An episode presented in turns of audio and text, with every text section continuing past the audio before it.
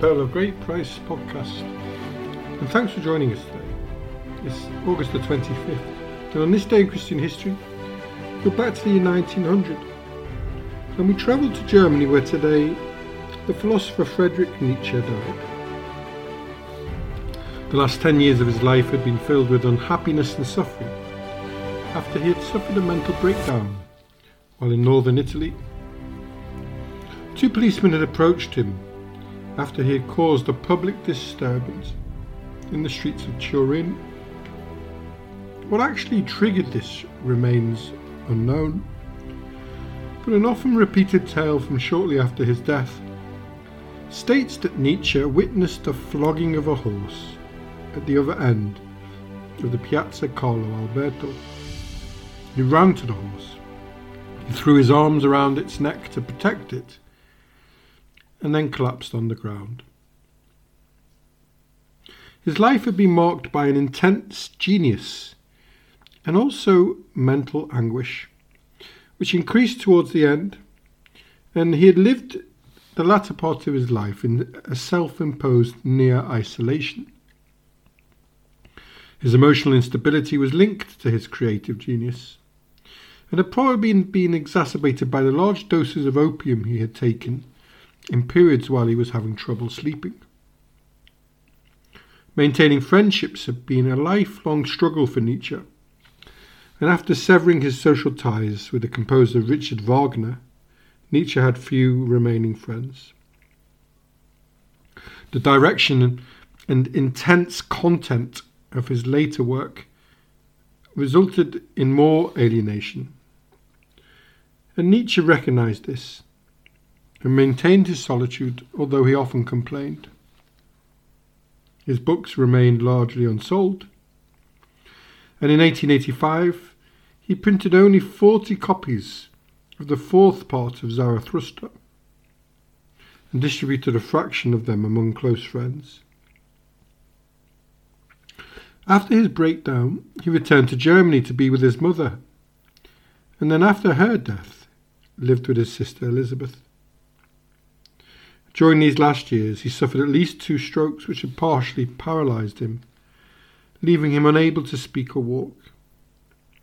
And after contracting pneumonia, he had another stroke during the night and died at about midday on August the 25th. Elizabeth had him buried beside his father at the church in Röcken-Lützen, and one of his few remaining loyal friends and secretary, Gast, gave his funeral oration, proclaiming, Holy be your name to all future generations. Nietzsche's father, Karl Ludwig Nietzsche, was a Lutheran pastor and a former teacher who had died from a brain ailment when Frederick was only five. Academic records from one of the schools attended by Nietzsche noted that he excelled in Christian theology and as a young man he began studying theology and classical philology at the University of Bonn in the hope of becoming a minister.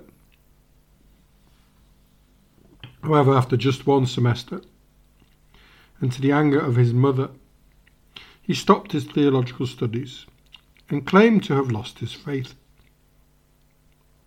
In his essay, Fate and History, Nietzsche argued that historical research had, been, had discredited the central teachings of Christianity.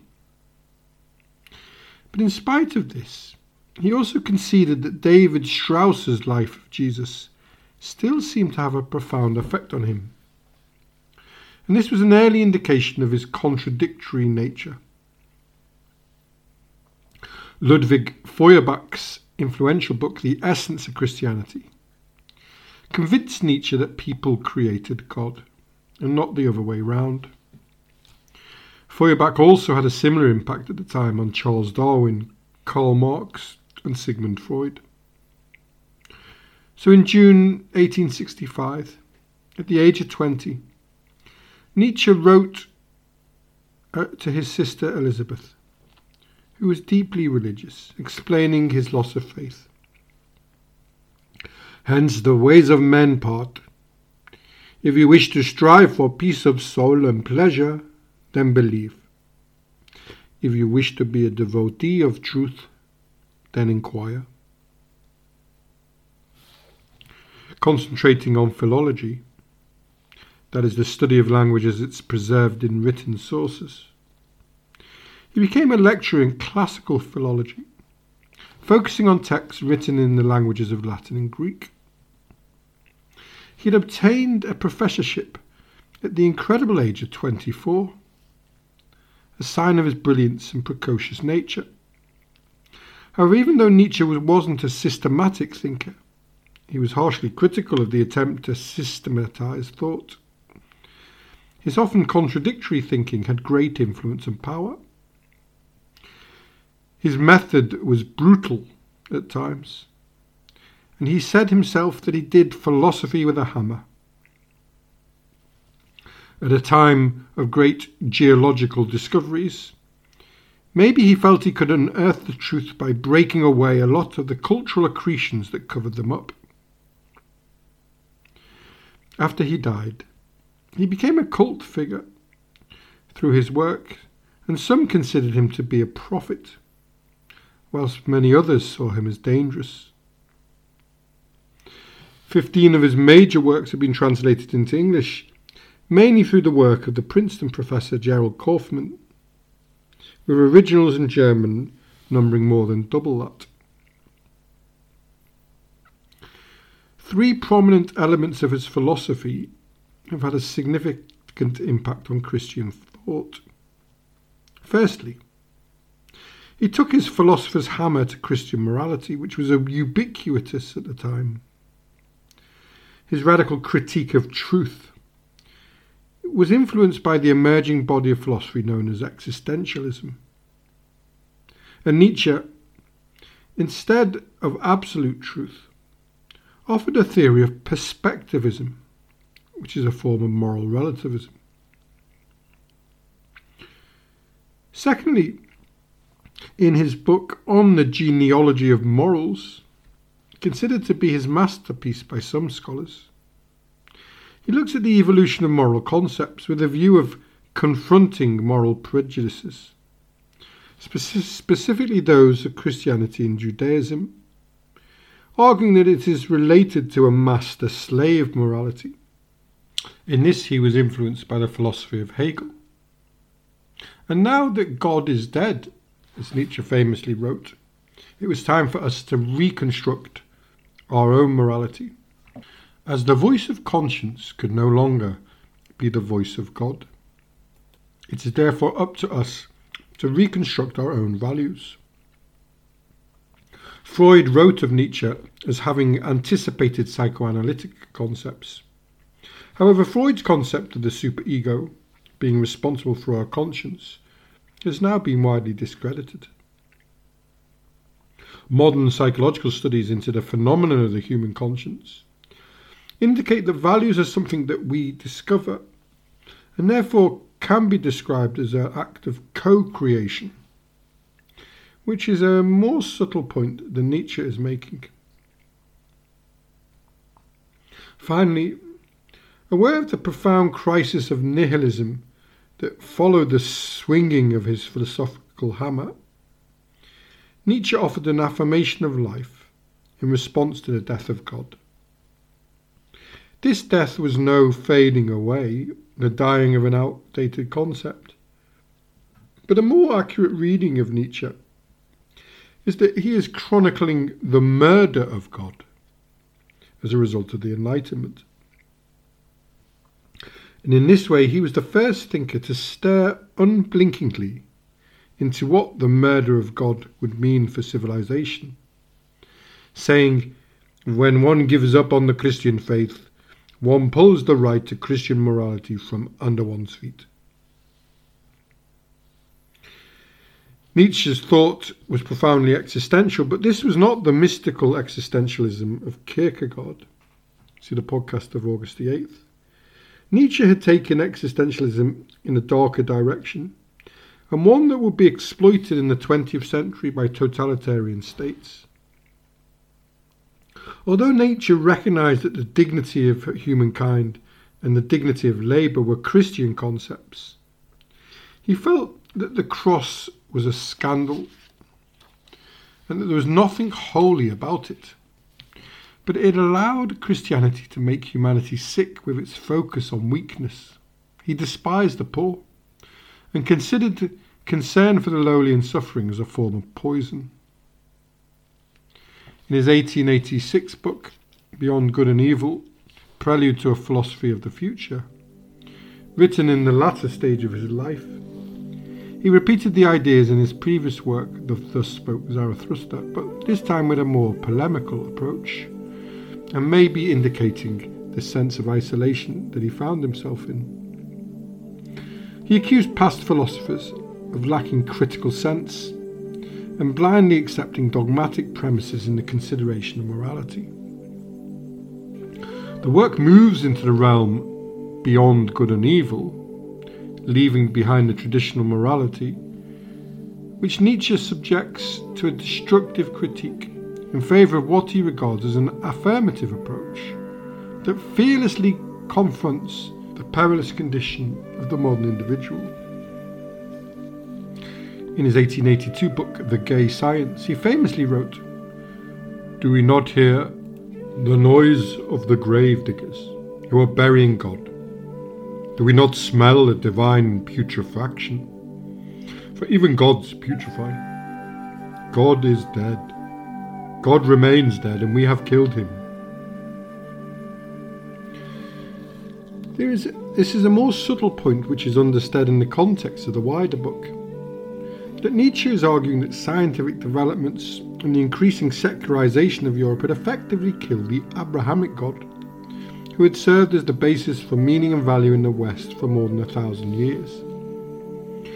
He realized that the death of God in this way may lead to outright nihilism, the belief that nothing had any inherent importance and that life lacked purpose. But Nietzsche surprisingly believed that the Christian moral doctrine provided people with intrinsic value. And thus Christianity was an antidote to a primal form of nihilism, the despair of meaningless. This may make it harder to label Nietzsche easily as an atheist.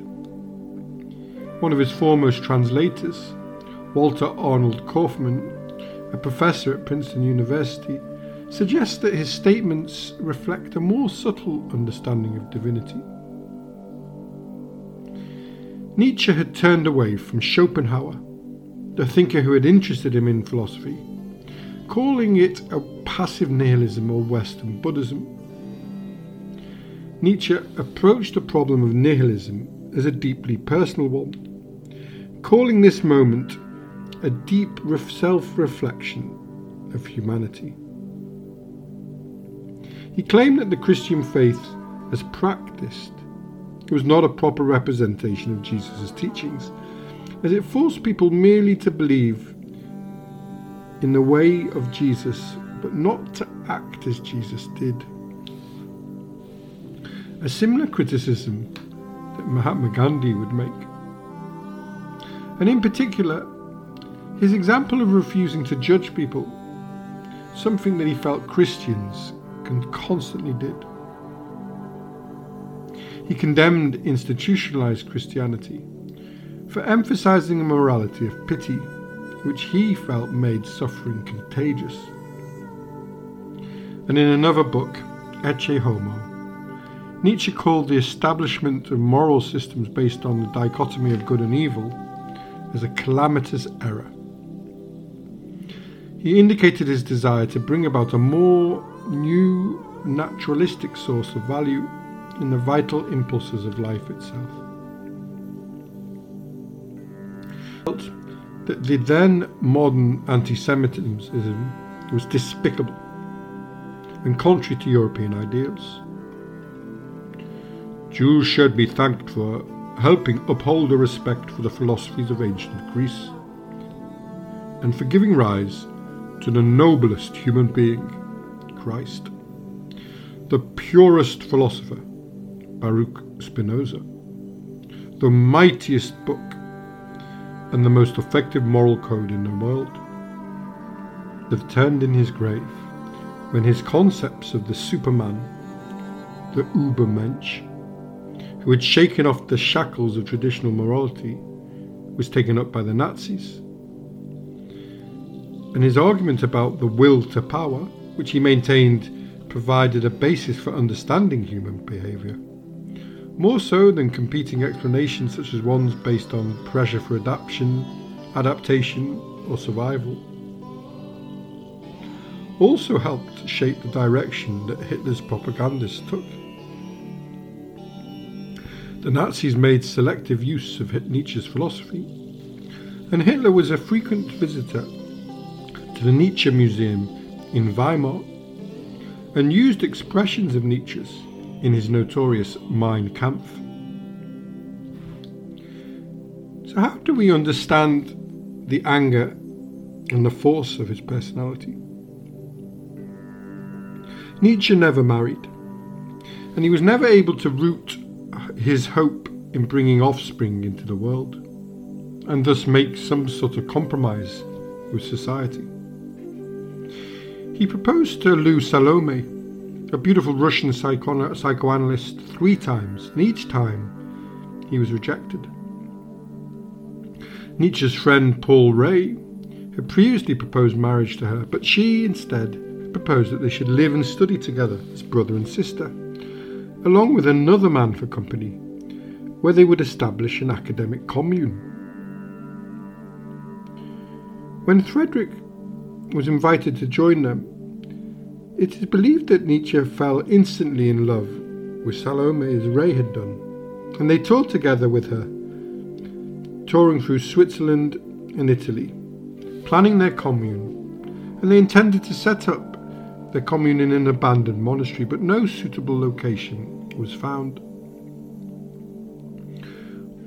In Lucerne, when Nietzsche was alone with Salome, he earnestly proposed marriage to her again, which she rejected.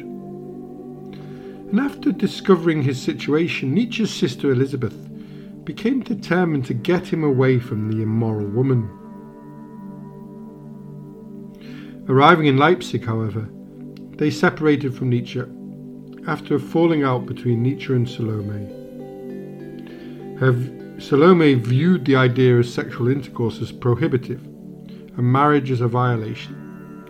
And reflecting on unrequited love, Nietzsche considered that indispensable to the lover is his unrequited love, which he would at no price relinquish for a state of indifference.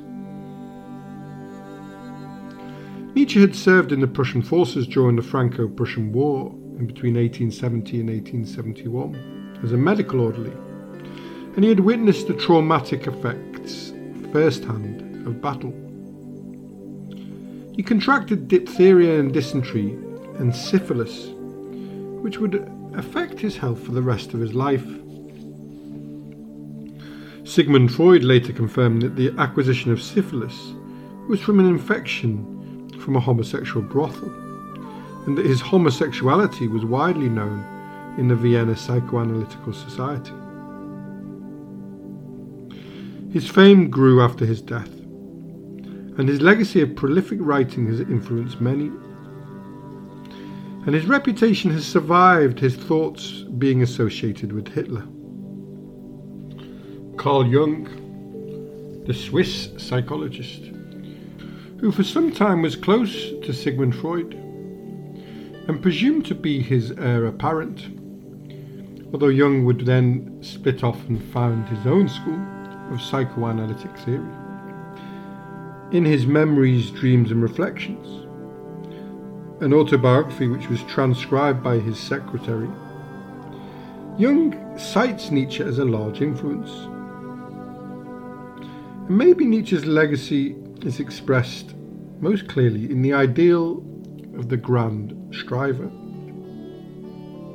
For Nietzsche, this grand striver overcomes obstacles, engages in epic struggles, pursues new goals, embraces novelty, and transcends existing structures and contexts.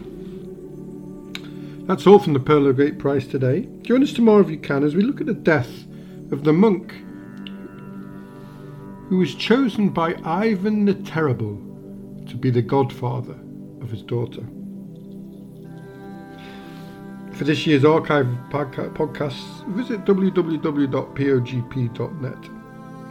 And if you'd like to give any feedback, you can email us on pogppod at gmail.com. If you have time, please subscribe and share the podcast with friends. And have a lovely day wherever you are. And thanks for listening.